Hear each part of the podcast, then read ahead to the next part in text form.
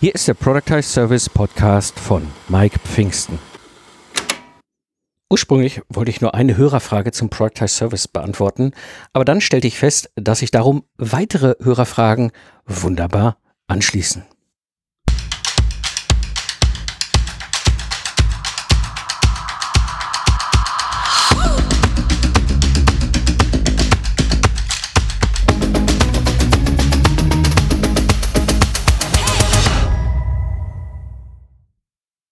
Hallo Gamechanger. Am Mikrofon ist wieder Mike Pfingsten, dein Mentor und Gründer der Productize Service Mastermind. Ich zeige dir, wie du mit einem Productize Service aus dem freiberuflichen Zeit gegen Geld Hamsterrad aussteigst, ohne dabei auf dein bisheriges Einkommen zu verzichten, damit du wieder Zeit hast für die wichtigen Dinge im Leben. Ja, in der heutigen Episode sprechen wir über viele kleine Fragen, die in Summe ein großes Bild ergeben und vor allem, warum ein Productize Service alles verändern kann. Ich erhalte immer wieder Hörerfragen und die beantworte ich auch sehr gerne. Und manchmal komme ich so an den Punkt, da sind manchmal so, so kleine Dinge oder kurze Gedankenblitze oder so kleine Fragen, wo am Ende des Tages diese einzelne kleine Frage jetzt nicht eine ganze Episode ergeben würde. Es gab dann ein oder andere, wo ich dachte, ah, eigentlich, da muss ich jetzt mal hier drüber podcasten. Und ja, Hörerfragen sind sowas wie der Raketentreibstoff hier in dem Podcast. Und wie gesagt, wenn du Fragen hast, schick sie mir immer gerne. Ich gehe gerne darauf ein. Kommen wir zu den Top 7 Hörerfragen. Also, erste Frage. Meine Kunden wollen doch ein individuelles Ergebnis. Wie geht das denn mit einer standardisierten Dienstleistung? Es gibt einen kleinen oder aber feinen Unterschied, den wir immer uns bewusst machen müssen. Wir standardisieren die Dienstleistung. Das heißt, wir definieren als Meisterin, Meister unseres Fachs, unseres Handwerk, wie gutes Handwerk zu funktionieren hat. Also wie wir für diese eine Person, dieses eine Problem perfekt lösen. Das ist eine standardisierte Dienstleistung. Der Inhalt ist aber individuell. Um es mal konkret als Beispiel zu zeigen, mein Product Service mit dem Lastenheft erstellen in zwei Wochen, ja, wo die Kunden innerhalb von zwei Wochen ein vollständiges, freigegebenes Lastenheft auf den Tisch kriegen. Das ist immer wieder das gleiche standardisierte Vorgehen, die gleiche standardisierte Vorgehensweise auf einem hohen Level, auf einem hohen Meisterlevel. Der Inhalt der kommt aber von den Kunden. Ich sage zu den Kunden auch immer, wissen Sie was, ich bin der Methodiker, der Inhalt kommt von Ihnen. Das bedeutet, auch wenn ich mit einem standardisierten Dienstleister, einem Productized Service unterwegs bin, ist es so, dass ich schon Lastenhefte geschrieben habe für Web-Apps eines öffentlichen Verkehrsdienstleisters. Ich habe ein Lastenheft geschrieben für eine Robotikverkettungsanlage in einer Fertigung. Ich habe ein Lastenheft geschrieben für Steuergerät. Ich habe ein Lastenheft geschrieben für ein Logistikquadrocopter. Ich habe ein Lastenheft geschrieben für eine, ein komplexes, äh, dann nennen sie in meinem Fach dann System of System, also ein großes mehrstufiges System äh, im Bereich äh, Batteriesteuerung für Gabelstapel. Du siehst, der Inhalt ist ganz, ganz individuell. Der kommt von meinen Kunden. Die sind ja auch viel besser zu wissen, was ihr Inhalt ist. Das weiß ich ja gar nicht. Aber ich bin der Methodiker. Ich habe mein, mein, mein Meisterhandwerk. Ich habe das definiert. Ich habe das Ganze quasi wie ein Sternekochrezept habe ich gesagt, so gehe ich vor, um nach zwei Wochen ein vollständiges, freigebendes Lastneft zu bekommen. Und so muss ich das bei dir auch sehen. Deine Kunden bekommen ein individuelles Ergebnis. Die Vorgehensweise, die hast du aus deiner Sicht als Meisterin oder Meister deines Fachs standardisiert. Kommen wir zur zweiten Frage. Die war nicht spannend, die war wirklich interessant, die habe ich so vorher noch nie gehört. Gibt es beim Preis eine Grenze nach oben für einen Productized Service? Das ist eine spannende Frage, weil die häufigen Fragen sind immer erstmal so, was, was, was kann ich denn überhaupt für einen Preis nehmen für meinen Productized Service? Das ist ja auch naheliegend. Ja? Das Preis bestimmen ist oft keine einfache Kunst. Aber die Frage ist natürlich, gibt es ein, ein Limit nach oben? Jetzt ist es so, und das ist meine Erfahrung, das sehe ich bei mir, das sehe ich bei meinen Product Test Services, das sehe ich aber genauso auch bei meiner Mastermind, bei meinen Membern, ja, wenn die in der Mastermind ihren Product Test Service bauen und damit starten. Wir gehen alle, fast eigentlich immer alle, den Premium-Weg. Das heißt, wir haben eine Premium-Dienstleistung und damit haben wir oft auch einen Premium-Preis. Und du siehst an dieser Stelle schon, da kommt etwas Spannendes mit rein. Wenn wir nämlich Premium sind, dann haben wir automatisch höhere Preise, die nach oben auch durchaus steigerbar sind, ja, weil wir einen hohen Nutzen stiften für unsere Kunden. Das heißt, es ist, also ich glaube, es gibt ein Limit, der ist aber dann eher beim Kunden. Irgendwann ist, äh, dann, das Problem kann noch so groß sein, egal wie viel Geld sie dafür auf, den, auf das Problem schmeißen, irgendwann ist die Lösung diese, oder das Nutzen, den wir da stiften, vielleicht irgendwie preislich gar nicht mehr definierbar, aber nehmen wir mal ein konkretes Beispiel wieder bei mir aus dem Lastenheft-Service. Ich habe ja meinen Service, zwei Wochen Lastenheft. Und der normale Standardpreis bei mir ist 12.500 Euro. Also wenn ein Kunde hier sich meldet und eine Anfrage stellt und sagt, ja, Herr Pfingsten, können Sie mal für uns ein Lastenheft erstellen, dann wissen die meisten das auch schon im Vorfeld, also das sind 12.500 Euro. Ich habe im Durchschnitt, mal mehr, mal weniger, aber so im Durchschnitt, zweimal pro Jahr eine Anfrage, die so ungefähr geht nach der Geschichte, Herr Pfingsten, wir brauchen unbedingt ganz dringend Lastenheft, äh, geht das irgendwie noch bis heute Abend? Und dann ist natürlich klar, ne, wo ich sage, wir können nicht hexen, aber wir können zaubern. Das heißt, ich ziehe ihre Lastenheft zeitlich in meinem Kalender nach vorne. Ja, das nenne ich dann den Fast Track. Dann nehme ich für das Lastenheft 25.000 Euro.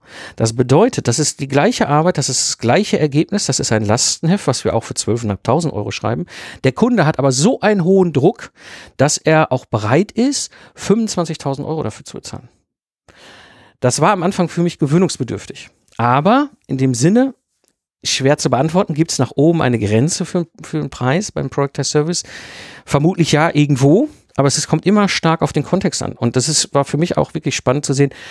Leute bezahlen das Doppelte für den gleichen Service, wenn sie unter diesem hohen Zeitdruck stehen und ihr Problem gelöst haben wollen. Eine Frage, die immer wieder in so oder ähnlicher Form natürlich vorbeikommt, sehr berechtigt ist es natürlich, wie viel Zeit sollte man sich nehmen und einplanen, um einen Productized Service wirtschaftlich einzuführen? Also in der Mastermind bei mir ist es so, ich habe ja diese Roadmap über zwölf Monate. Das heißt, wir starten erstmal mit dem Bauen, danach hast du einen Productized Service äh, gebaut, damit kannst du auf den Kunden losgehen. Das heißt, dann kommst du in die Startenphase. Hier geht es vor allem darum, den Productized Service zu vermarkten, die ersten Aufträge reinzuholen, die ersten Durchläufe zu machen, den Prozess zu optimieren und viele Dinge für dich irgendwann so klar zu kriegen, dass das Ding einfach rund läuft. Ja, und wenn du das da durch bist, durch diese Zeit, dann kommst du in die äh, Wachsenphase. Das heißt, da geht's dann oft um so Themen, ja, will ich Sichtbarkeit erhöhen, will ich Dinge automatisieren, ja, will ich meine, meine Sachen dokumentieren, ja, für andere Sterneköche verfügbar machen, die ich dann reinnehme, ähm, oder eben auch halt will ich über Kooperationen wachsen. Das sind so verschiedene Wege, die wir dann in dieser Zeit nehmen. Und wenn ich mir diese ganze Roadmap angucke, die ist ja auf zwölf Monate ausgelegt. Und ich sag mal so, der übliche, das übliche Muster, was sich abbildet, das ist unterschiedlich. Das sind, manche sind schneller, andere sind an einigen Stellen noch ein bisschen länger unterwegs, aber im Groben gibt es immer dieses Muster. Für das Bauen sind wir in der Regel so ich sag mal, zwei Monate ist so ganz typisch, baust du an deinem Product Test Service. Und dann kommst du ja in diesem, an diesem Punkt, wo du das hast, du hast den Product Test Service fertig, kannst jetzt auf die Kunden loslaufen. Und diese Startenphase, die ist ungefähr vier Monate, so im Durchschnitt, plus minus. Ne? Mit dem Dick Leitchen hatte ich ja hier im Podcast, der hat das Ganze auch schon wie eine Raketenstart viel, viel schneller als hingekriegt. Aber das ist so das übliche, der übliche Zeitrahmen. Und dann hast du ne, zwei Monate bauen, dann hast du vier Monate starten und dann ungefähr die anderen sechs Monate drehen sich alle rund um dieses ganze Thema wachsen. Am Ende ist diese zwölf Monate etwas, ja, was, was, ich sag mal, üblich ist, aus meiner Sicht auch durchaus machbar, um sauber sattelfesten Productized Service eben in die Welt zu bringen. Und da schließt sich natürlich die Frage an, die ich auch immer erhalte als nächstes.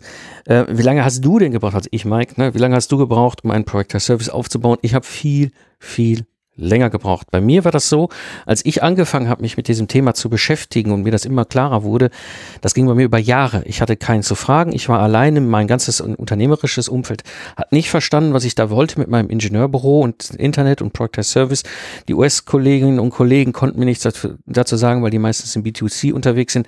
Also bei mir war das ein Prozess über Jahre, weil ich habe wirklich jede Sackgasse abgelatscht. Ich bin in jede Schlangengrube reingefallen. Ich musste alles Mögliche ausprobieren, um zu gucken, ist das eine Abkürzung oder nicht.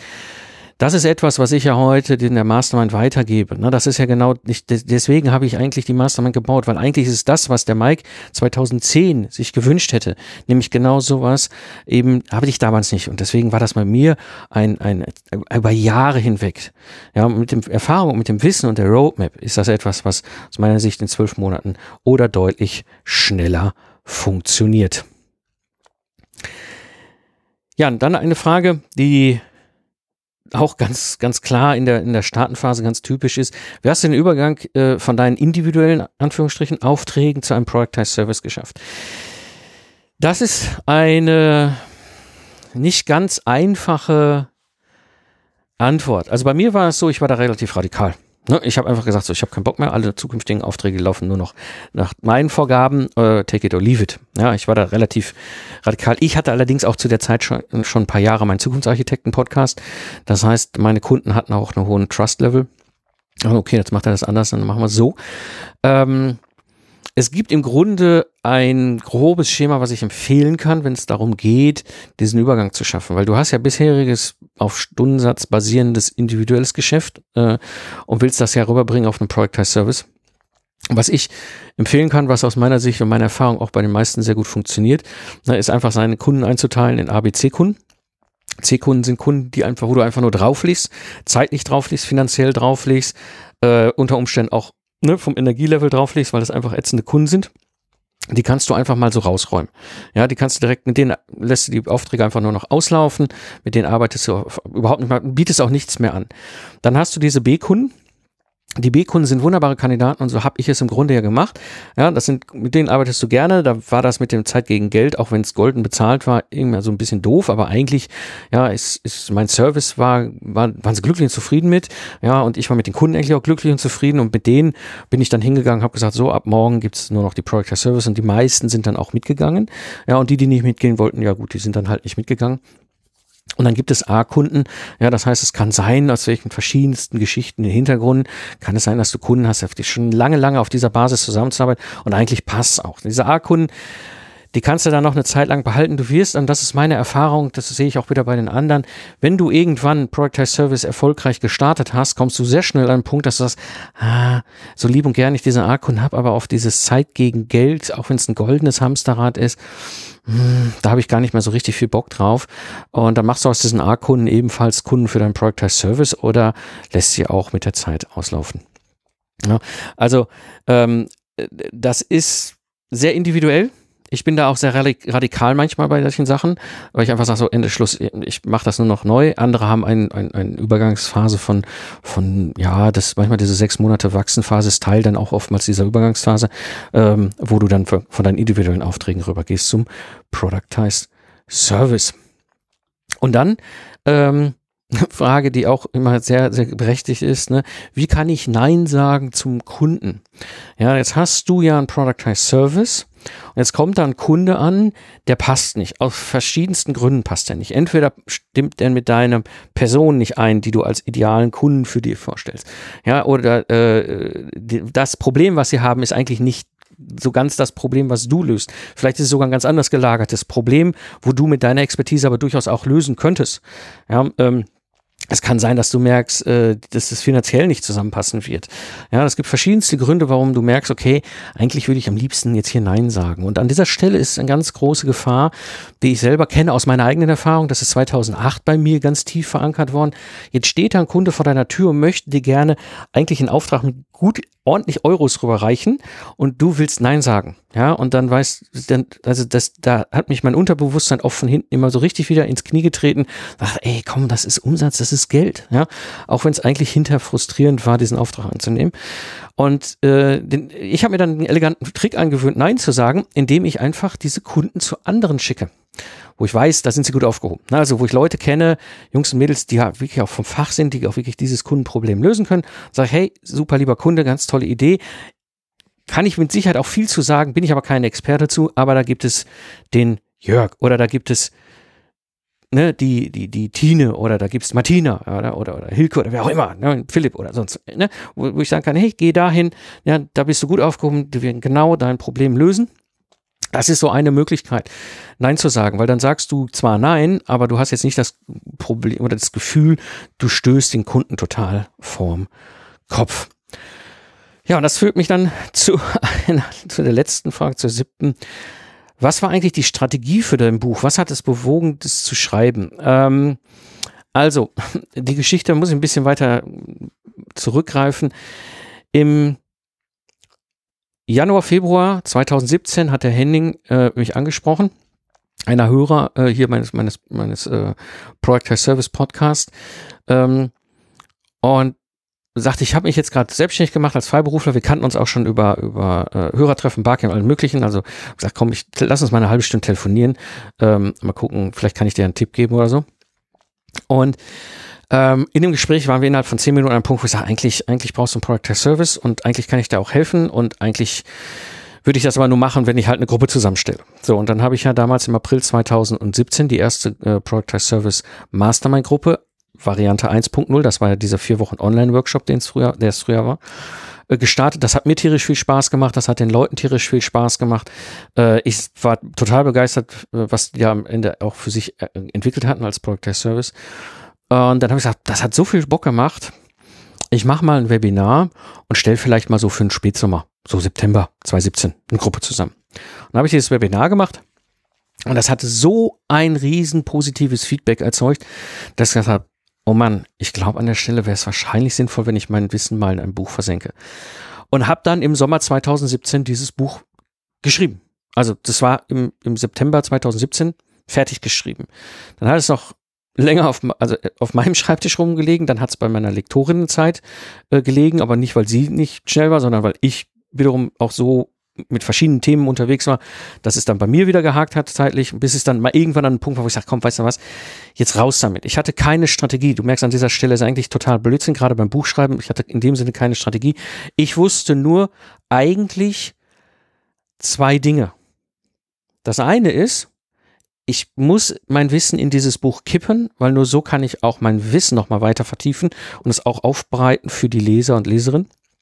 Aber, und es gibt eine andere Sache, das habe ich in meinem Lastenheft erstellen Buch, was ich geschrieben habe 2015, gemerkt, so ein Buch ist eine 20 Dollar Visitenkarte.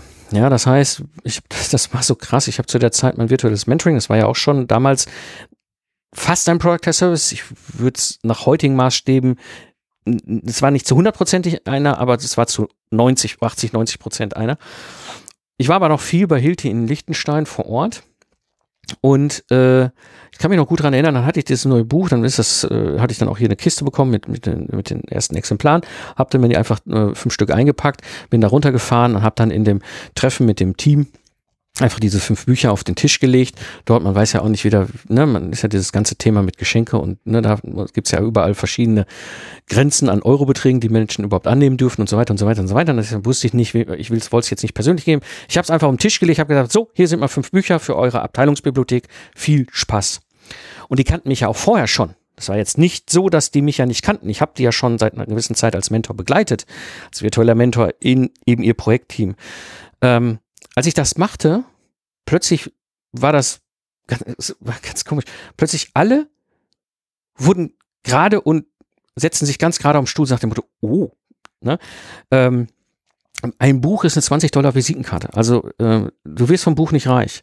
Ja, wenn du Glück hast, wird das Buch überhaupt seine Produktionskosten, also ne, deine Zeit, die Zeit deiner deiner äh, Layouterin, deiner, deiner Lektorin und so weiter, was du alles halt auch brauchst, äh, vielleicht einmal einspielen, wenn überhaupt. Das wird es vielleicht einspielen. Aber was der eigentliche Effekt ist eines Buches, ist eben genau das, nämlich du hast auf einer ganz anderen Ebene plötzlich eine 20 Dollar Visitenkarte mit einer ganz anderen Reputation. Das wusste ich. Und das waren so die beiden Hauptantriebsmomente, ne? Dieser, boah, ich muss das machen, die Leute haben da so ein hohes Interesse dran, ich will das auch unbedingt mal, dieses Buch aus meinem Kopf, ja, in so eine geschriebene Form kippen und auch wenn ich keine Strategie habe. Eins wusste ich, das mit der 20 Dollar Visitenkarte funktioniert auf jeden Fall. Ja, und das war so ein bisschen der Hintergrund, warum ich damals dann mein Buch geschrieben habe.